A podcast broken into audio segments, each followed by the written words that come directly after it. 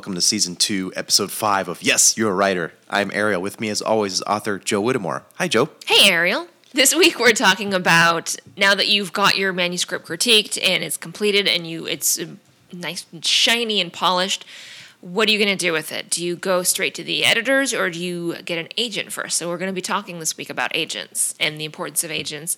As you can see, I am a proponent of having an agent, but we're going to talk about what an agent can do for you and how you can go about getting an agent and where you can even find agents. And we're also going to talk a little bit about should you choose to forego the agent route and go directly to an editor, what are some ways you could possibly do that?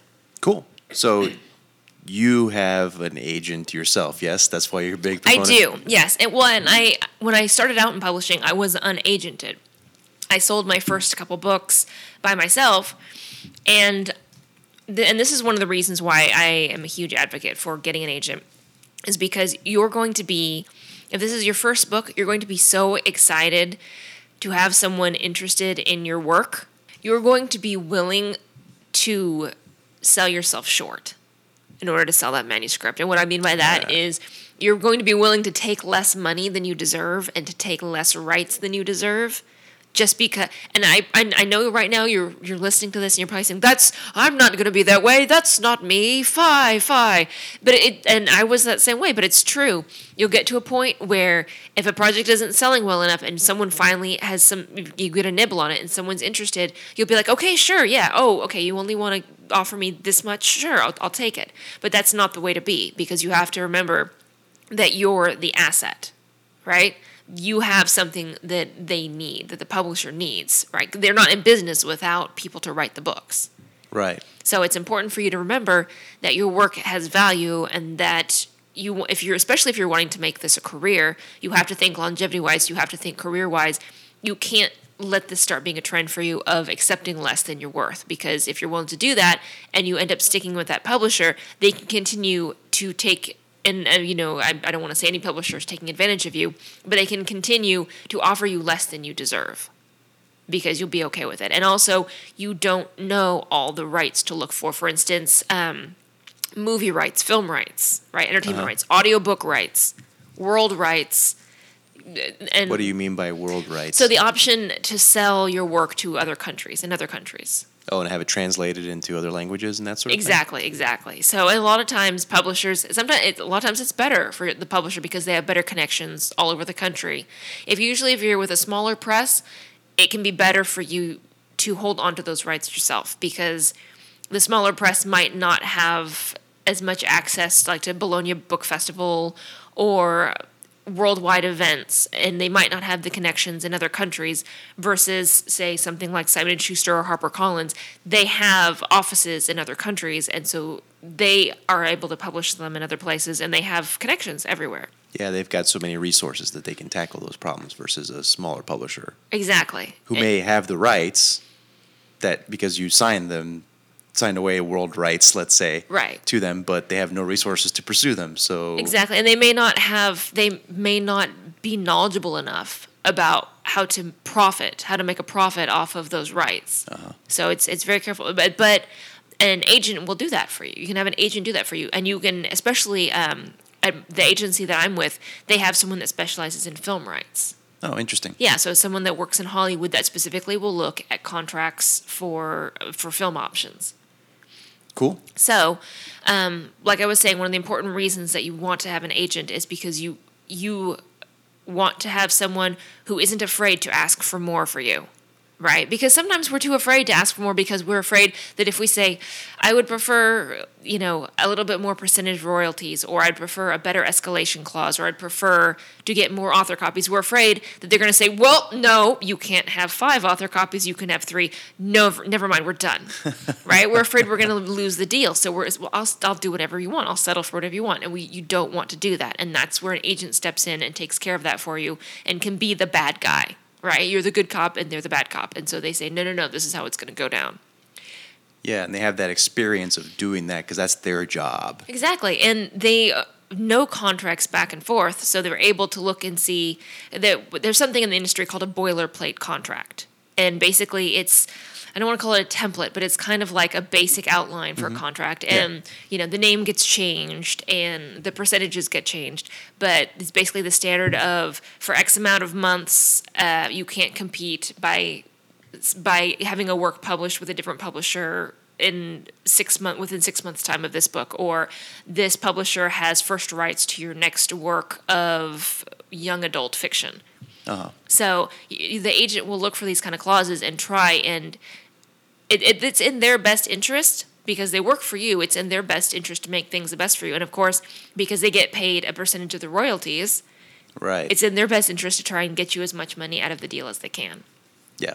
So those are all great reasons to have an agent. Some people, when they're first starting out, they don't have an agent. If you are um, if you are practice law or if you're very if you love contracts or you're familiar with them, then starting off with an agent might not be what you want to do. You might want to be more take charge and in control of your contract and you know negotiate things yourselves, which you can do.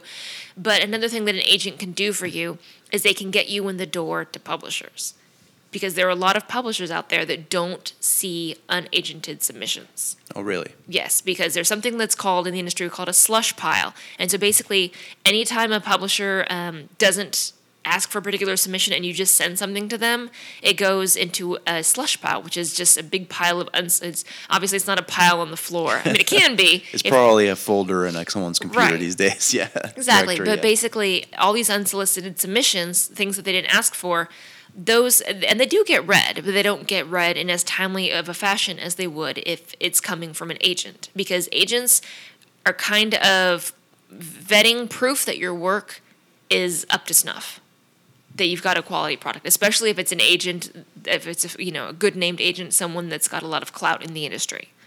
So that working with an agent helps you get in the door with publishers, and also agents know which publishers your work would be best with, right? Hmm.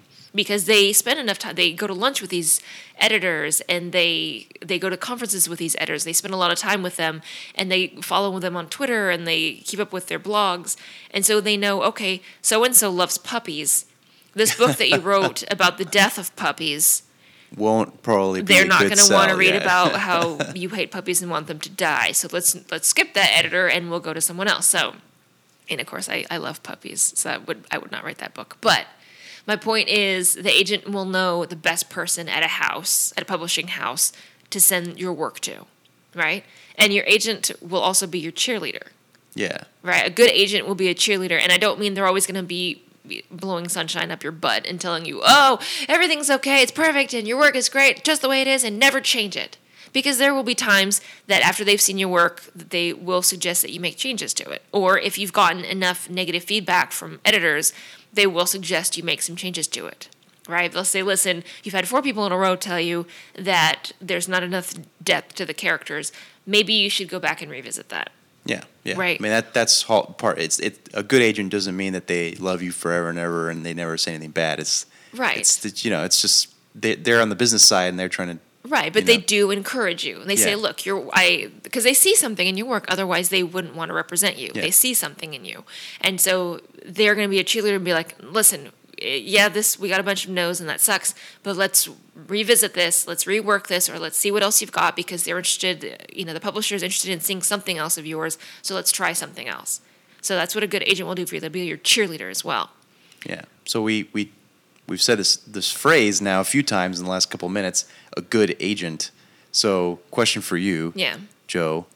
How does one find a good agent? So, to find a good agent, because there are bad ones out there, and when I talk about bad agents, I'm meaning the ones that will charge you just to read your work, Wow. right? Because there are, and it's it's very shady, but there are some out there that will say, if you send us your manuscript, you know, and you pay us fifteen hundred dollars, we'll represent your work, and we'll. No, you should never ever pay anyone with the exception of if you're like getting someone to do a critique for you and you're paying them to do that, you should never pay someone to represent your work and you should never pay someone to publish your work.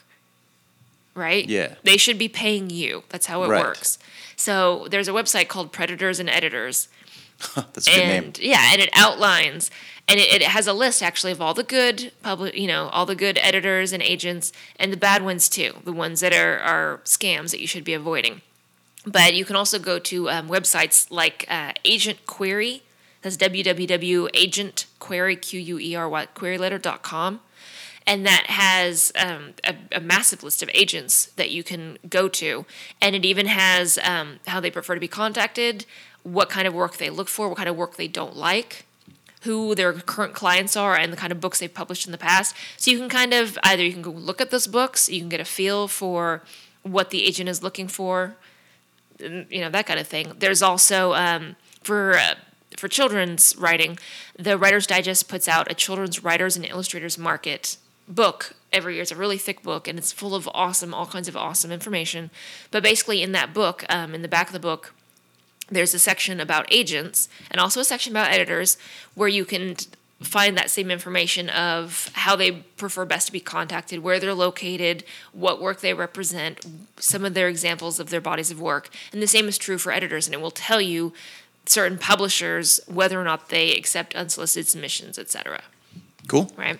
And there's also um, not if you if you don't want to go with the agent and you want to go straight to the editor, I don't want you to be disheartened and think that because you don't have an agent now you don't have a chance with the editor. There are plenty of opportunities where you can meet with editors or you can submit work to editors, such as um, Lee and Low has a contest, right? Okay. It's a they for um, writers of color, so they have a contest every year, and the winner gets their work published with Lee and Low. Or um, you can have at, different conferences. For example, if you uh, submit something to a manuscript critique and an editor happens to like it when they read it, they could very well approach you and say, "Would you be willing to send us more? Are you interested in sending us more?" So it's not to say that if you don't have an agent, there's no hope for you to work with editors because you absolutely can. It's just you may have to to work different angles than you normally would have if you were to go through an agent. It. It's like a different process. Right. And I also should say that it's not just uh, Writer's Digest doesn't just do for the children's writers and illustrators market. They also do a guide to literary agents for adults, and they also just do um, a writers. They they also do a writers market book so those are cool. great resources to look at if you're interested. Um, another thing about agents, something to think about is there are different types of agents. There are some right that are uh, very hands-on when it comes to editing your work, and there are some that they want it to be ready to go right out the gate. Okay. So it's up to you. It depends on the kind of agent you want to work with. If you think you you, you want someone that still is going to be willing to help you go that extra mile and, and do extra editing for you, then look for those kind of editors. And there are some that they just want it to be perfect when it comes to them.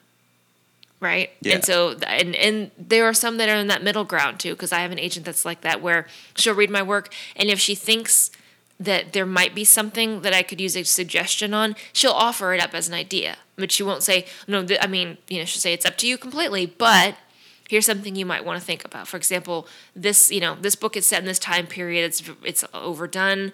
Here's something you might want to think about. And it's up to me whether or not I want to change it. But there are some agents that will say, "Listen, this is how you need to fix your." And I had, unfortunately, I had a friend who went through that experience where she had an agent that over edited everything she did. Wow. And it actually ended up ruining her work. Ugh. And she never was able to get it published. That's a bummer. Right, and then she, she, that agent dropped her as a client, so it wasn't a good situation. So be be cautious, um, and you can also talk in advance before you decide to, to go with a particular agent. You can talk to their clients, and, and they're willing to let you. You know, the, you know, they're welcome to let you talk to your clients. They're like, oh, sure, I you know, I I work with so and so. These are some of my clients, and you can speak with their clients and find out what the agent style is by talking to the clients. And so that way you'll know, okay, this person is going to be hands on. I don't want that. I want someone who's just going to let me do my thing and it's just going to send my stuff out there.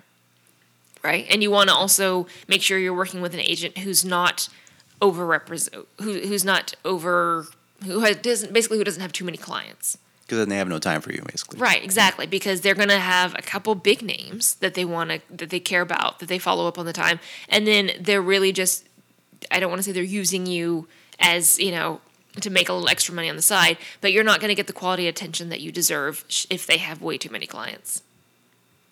So, cool. Yeah. All right. So, um, next week we're going to be talking about how to write a query letter that you can send to those agents and editors.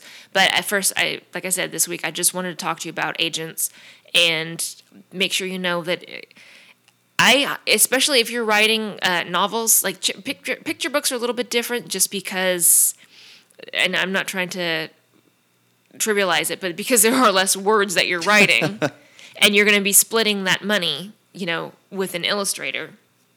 So it's picture book writers. I I can see why people people don't have agents for those, but I think it's very important, you know, when you're writing novels that you get an agent to represent you because of the contract stuff, because they can get you in places that you couldn't get in on your own because they know the right people and because they're willing to do things that you might be too afraid to do because you don't want to offend a publisher. Makes sense. All righty. All right. Thanks, Joe. Thanks, Ariel. All right. See you next time, everybody. Thanks, guys.